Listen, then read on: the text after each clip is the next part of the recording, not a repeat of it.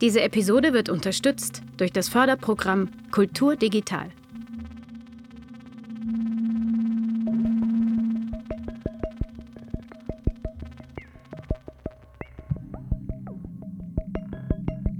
Teleskop Podcast.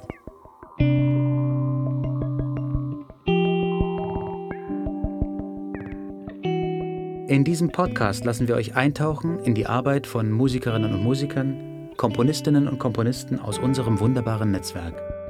Wir möchten aufzeigen, was sie antreibt und sie mit ihrem persönlichen Verhältnis zur Musik zu Wort kommen lassen.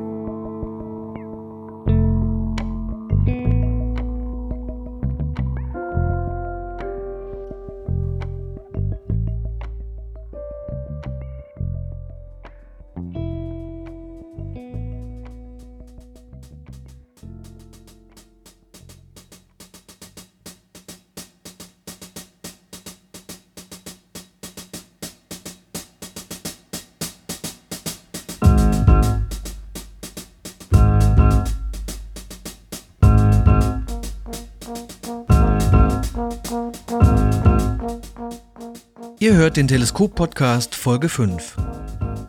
Zu Gast in dieser Folge ist der Pianist, Komponist und Arrangeur Philipp Rumsch. Derzeit konzipiert und komponiert er neue Musik für sein zwölfköpfiges Ensemble. Philipp ist 26 Jahre alt, lebt in Leipzig, stöbert durch Klangwelten und versucht ihnen eine Struktur zu geben, um sie im nächsten Moment wieder aufzulösen. Für uns eine ganz eigene Art, mit Musik umzugehen, ihr eine abstrakte Stimme zu verleihen. Ich bin Sebastian Bode von Teleskop. Viel Spaß!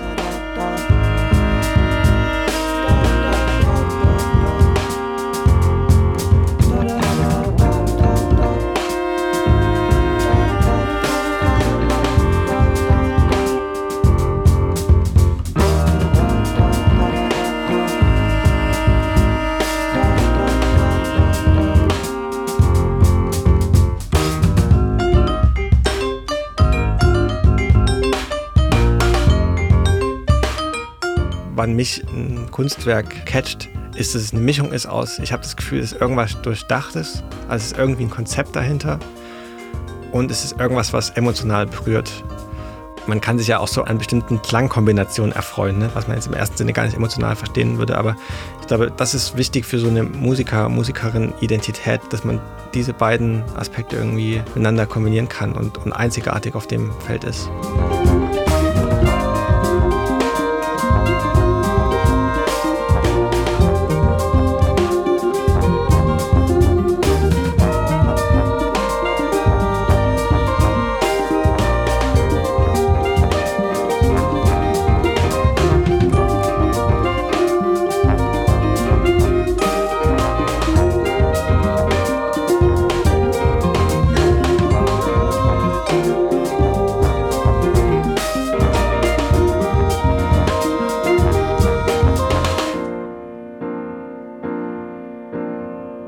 Eigentlich komme ich ja so ein bisschen vom Klavier und das ja auch nur so halb. Also ich habe so Musik angefangen und Instrument gelernt und war da relativ unambitioniert und dann kam das irgendwann mehr aus dem autodidaktischen Antrieb heraus, dass ich so verschiedene Instrumente lernen wollte und dann so in meinen Teenie-Jahren sozusagen Bands gegründet habe und wir irgendwie Songs geschrieben haben und ich dann auch Bass gespielt habe und so ein paar Schlagzeugsachen und ähm, dann kam irgendwann der Punkt, dass ich dieses Musikding so ein bisschen ernsthafter betreiben wollte und dann stand die Entscheidung im Raum so, auf was will ich mich konzentrieren. Dann war das erstmal das Klavier und demzufolge irgendwie wenn man in den akademischen Bereich gehen möchte hier in Deutschland, dann eher so der Bereich Jazz, weil Pop zu studieren oder verwandte Musik ist erstmal jetzt nicht ganz so gängig oder im akademischen Bereich nicht ganz so gang und gäbe.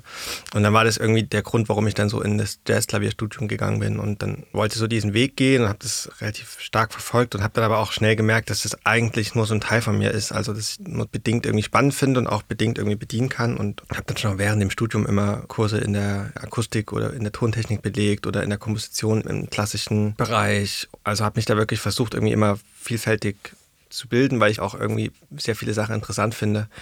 Und das hat dann nach und nach immer dazu geführt, dass ich das mache, was ich jetzt mache, nämlich eigentlich so ein bisschen an verschiedenen Ecken so arbeiten ohne jetzt eine so wirklich bis ins Detail irgendwie verstanden zu haben oder wirklich durchdrungen zu haben. Aber ich glaube, es geht eher darum, so für meinen Prozess, also wie ich Musik irgendwie äh, verwirklichen will, da so viele Aspekte möglich bedienen zu können. Also von der kompositorischen Idee über das Spielen bis hin zum Aufnehmen und so Klangformung. Und ich glaube, das hat dazu geführt, dass ich jetzt eben auch so recht unterschiedliche Projekte habe oder an recht unterschiedlichen Positionen irgendwie zugange bin.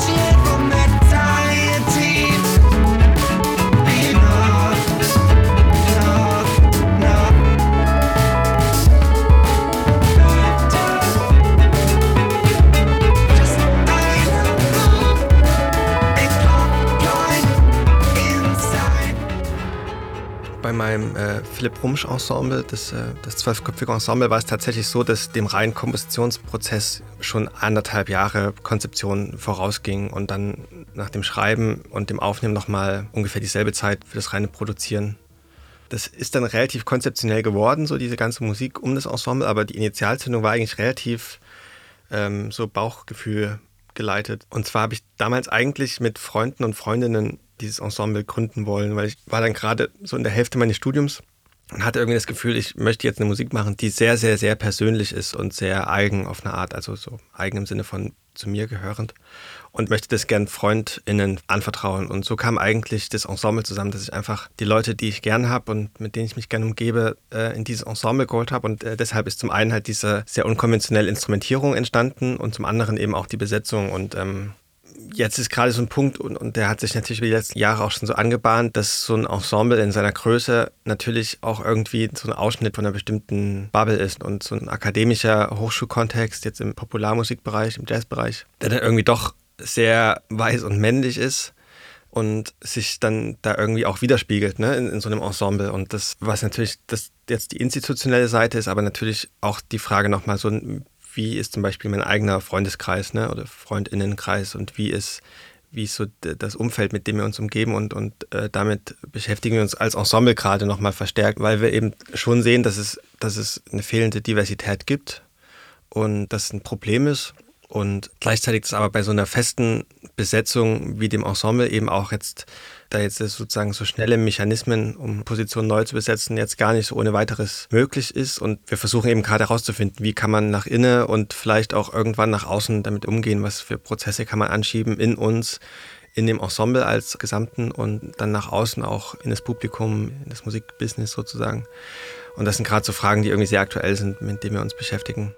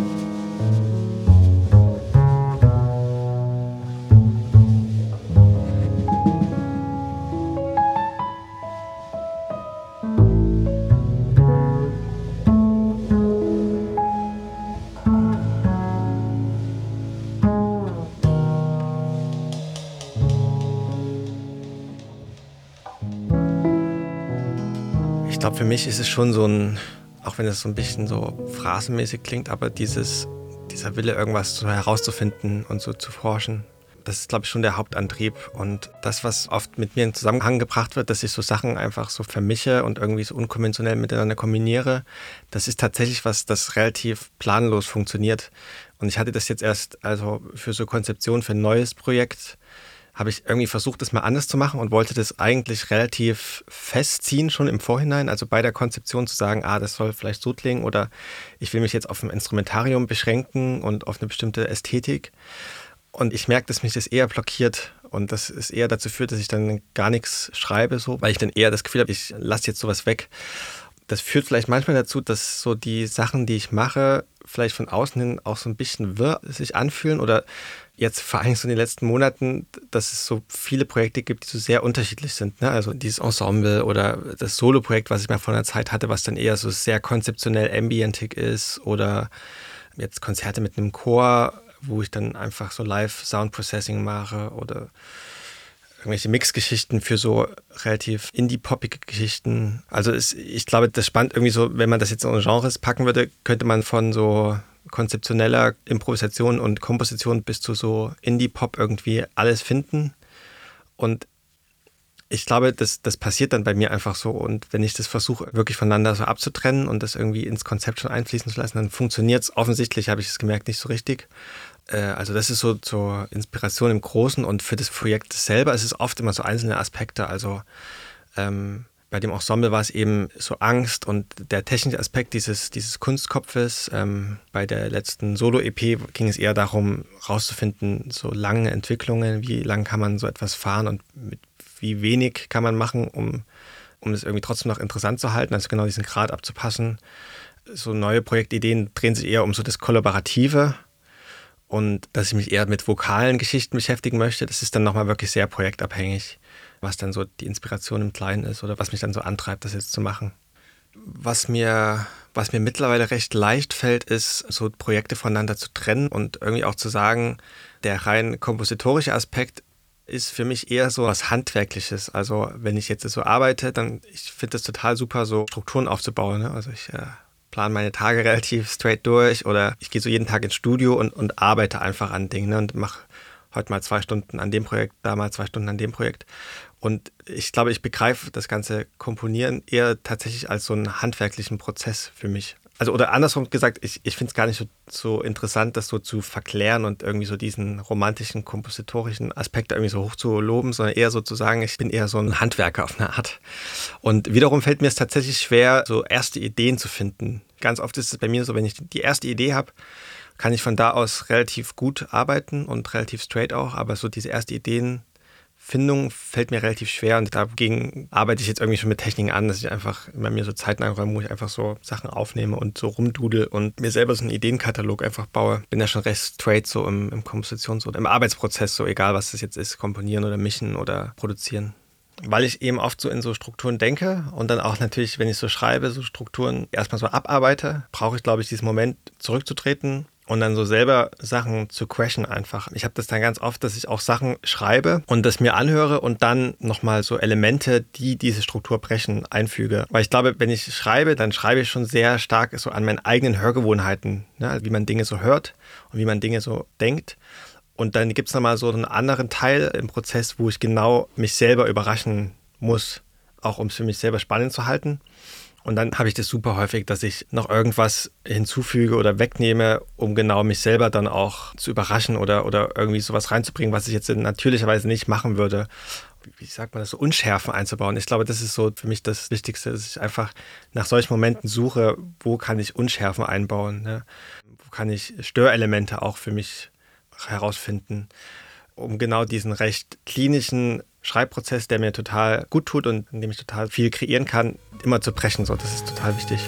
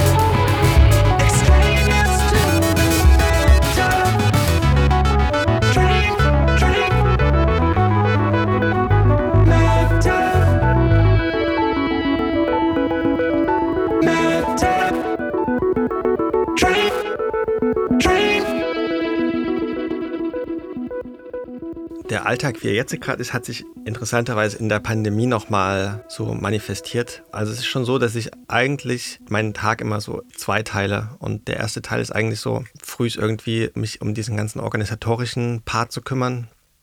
Alles, was irgendwie so Projektabwicklung betrifft. Und dann so nach dem Mittag gehe ich dann eigentlich immer in mein Studio und nachmittags bin ich kreativer gefühlt oder ich komme besser in den Tag rein, wenn ich erstmal so Sachen so gefühlt abarbeiten kann. Und dann habe ich irgendwie das Gefühl, dass ich dann nachmittags so ein bisschen freier bin und dann sagen kann, jetzt geht's in den kreativen Prozess rein das mache ich dann so bis in den Abend rein und je nachdem, wenn dann gerade irgendwie viel ansteht, werden die Tage dann länger. Wenn nicht, versuche ich eigentlich schon so 9 to 5 mäßig zu denken. Das hat sich interessanterweise, als ich jetzt die letzten Monate in Island war, noch verstärkt so herausgebildet. Also bei mir war das, war das schon so, dass ich dann auch so, keine Ahnung, dann trifft man so zum Mittag irgendwie noch KollegInnen oder hat da noch irgendwie nachmittags ein Treffen und arbeitet dann dafür am Abend länger oder sowas.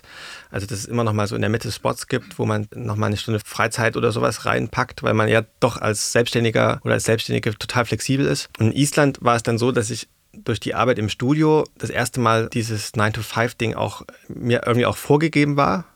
Und ich deshalb dann das angefangen habe so zu übernehmen und das funktioniert für mich echt wahnsinnig gut. Einfach um mich auch selber so ein bisschen zu schützen, so nicht zu viel zu machen. Und für mich hilft es total, dieses ganze Ding so als einen Beruf zu sehen, weil mir das extrem den Druck so wegnimmt.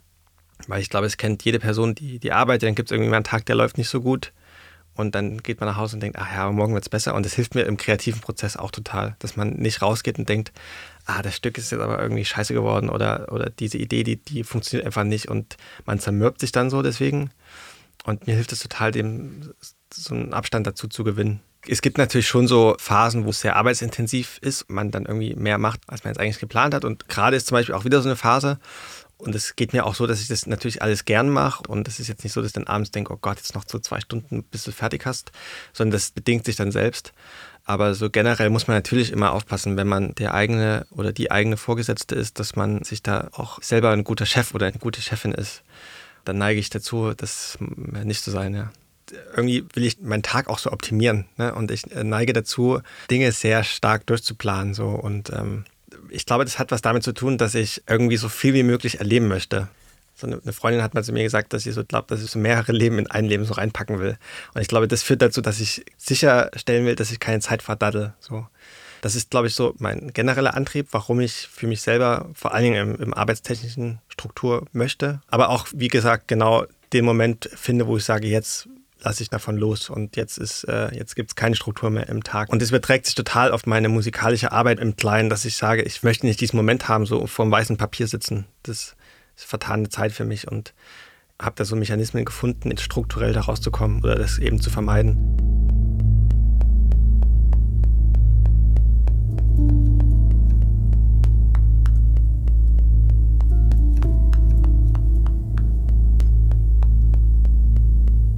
Anderer Charakterzug von mir ist, dass ich mich sehr schnell langweile. Und ich glaube, deswegen bin ich gar nicht so eine Person, die so ein Projekt jetzt so sehr viele Jahre durchzieht, sondern ich arbeite, glaube ich, eher so in so Projektparts. Ich habe so ein Solo-Projekt gehabt. Das war so diametral gegenüberliegend zum Ensemble. Also, dass ich gesagt habe, es gibt gar nicht diese dichten Arrangements und diese große Besetzung, sondern es gibt nur Textur. Es gibt keine Melodie, es gibt keinen Rhythmus. Da ist der Prozess ein ganz anderer gewesen und auch die Ästhetik eine ganz andere.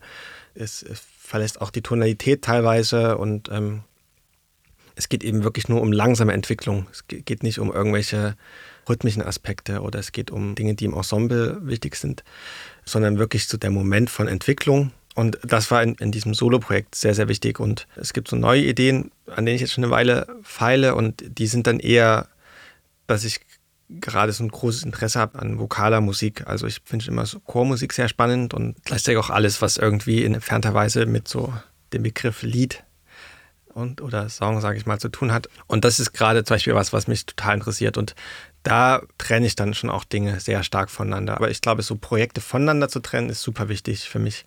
Ähm, und dann jetzt wirklich zu sagen, okay, ich arbeite für dieses Projekt und, und dann suche ich gerade so verschiedene so Vokalensemble, mit dem man arbeiten könnte und, und versucht dann so herauszufinden, wie kann man für so ein Ensemble irgendwie schreiben oder der kollaborative Aspekt ist jetzt irgendwie gerade wichtig und versuchen herauszufinden, wie kann man irgendwie gut kollaborativ in dieser ästhetischen Idee, die ich da habe, zu arbeiten. Also da trenne ich die Projekte schon sehr stark voneinander. glaube ich, wenn man sich dann so anschaut, wie die einzelnen Projekte klingen, dass sie sich zum Teil sehr stark voneinander unterscheiden. Ich weiß nicht, wie das so von außerhalb wirkt. Da gibt es noch dieses Jazz-Trio und dann gibt es auf einmal so eine mit Fleib diese, diese sehr avantgardistische elektroakustische Besetzung, also so äh, ein relativ weites Spektrum. Aber das ist einfach Sachen, die mich interessieren und die ich irgendwie spannend finde. Aber die trenne ich dann schon sehr stark voneinander, dass ich dann nicht auf einmal im Jazz-Trio mit dem Modular-Synthesizer da sitze. Also das, das mache ich dann schon nicht.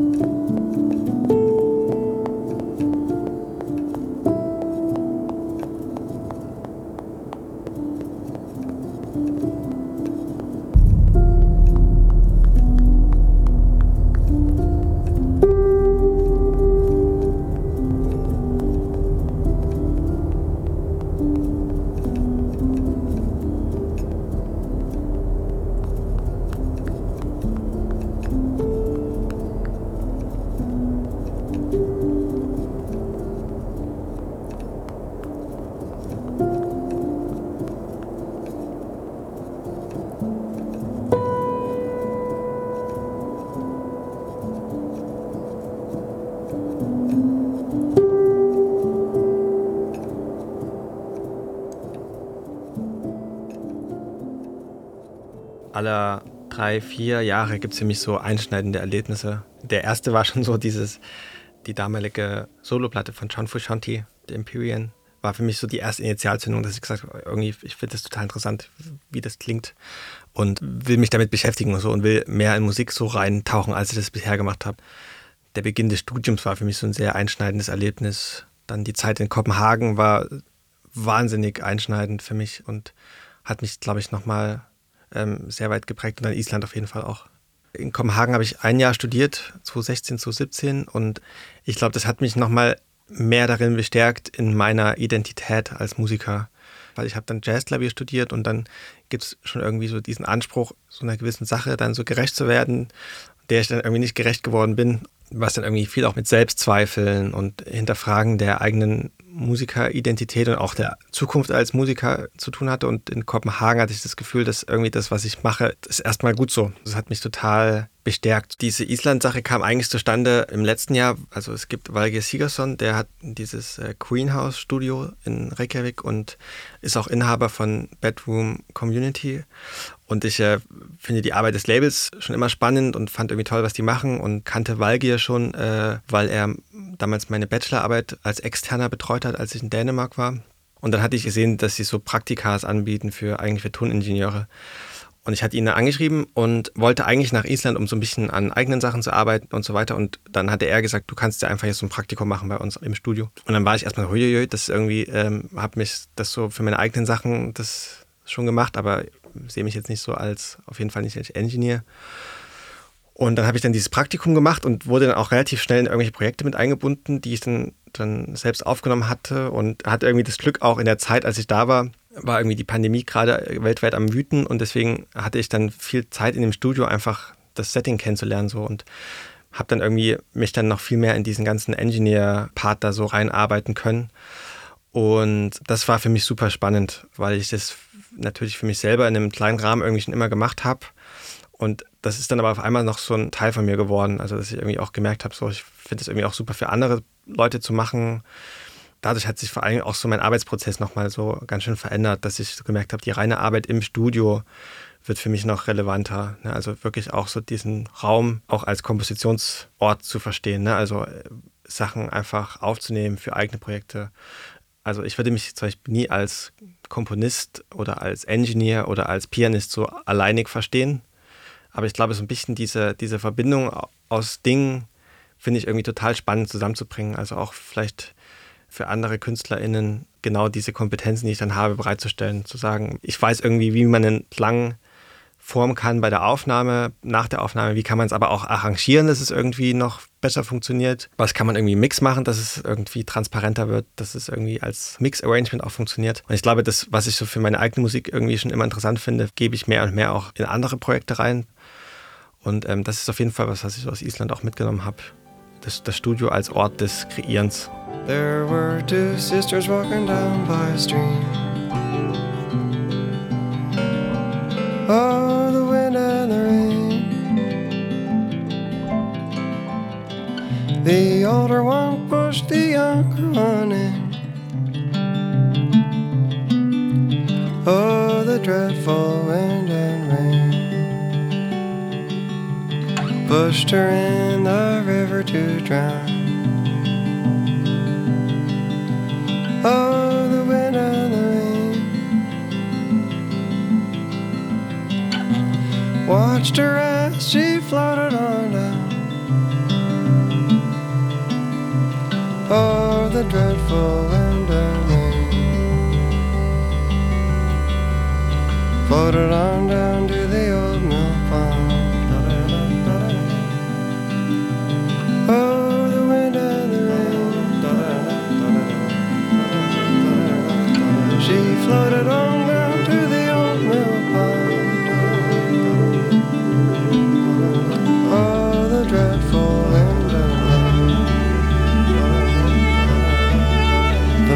fish are out.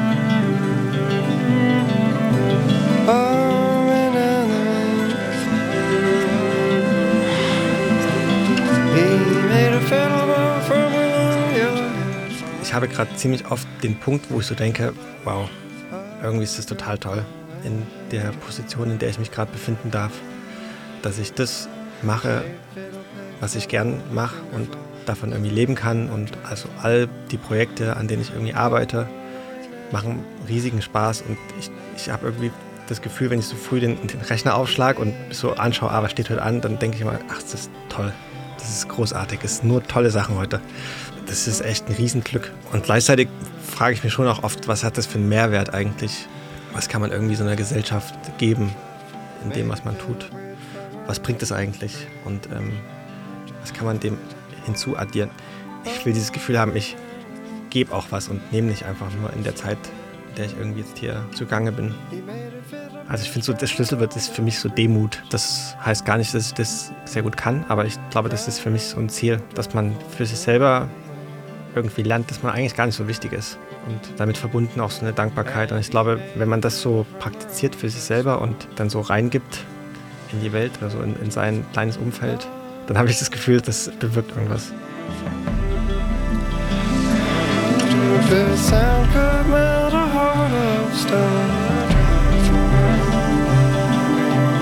Oh, the dreadful Oh. Oh, the only tune that fiddle would play.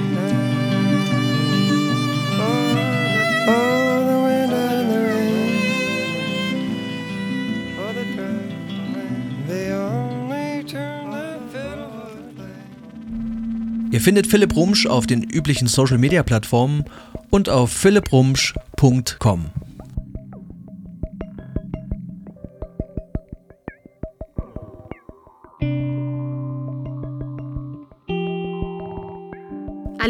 Infos zum Podcast und Teleskop findet ihr auf teleskopmusikproduktion.de.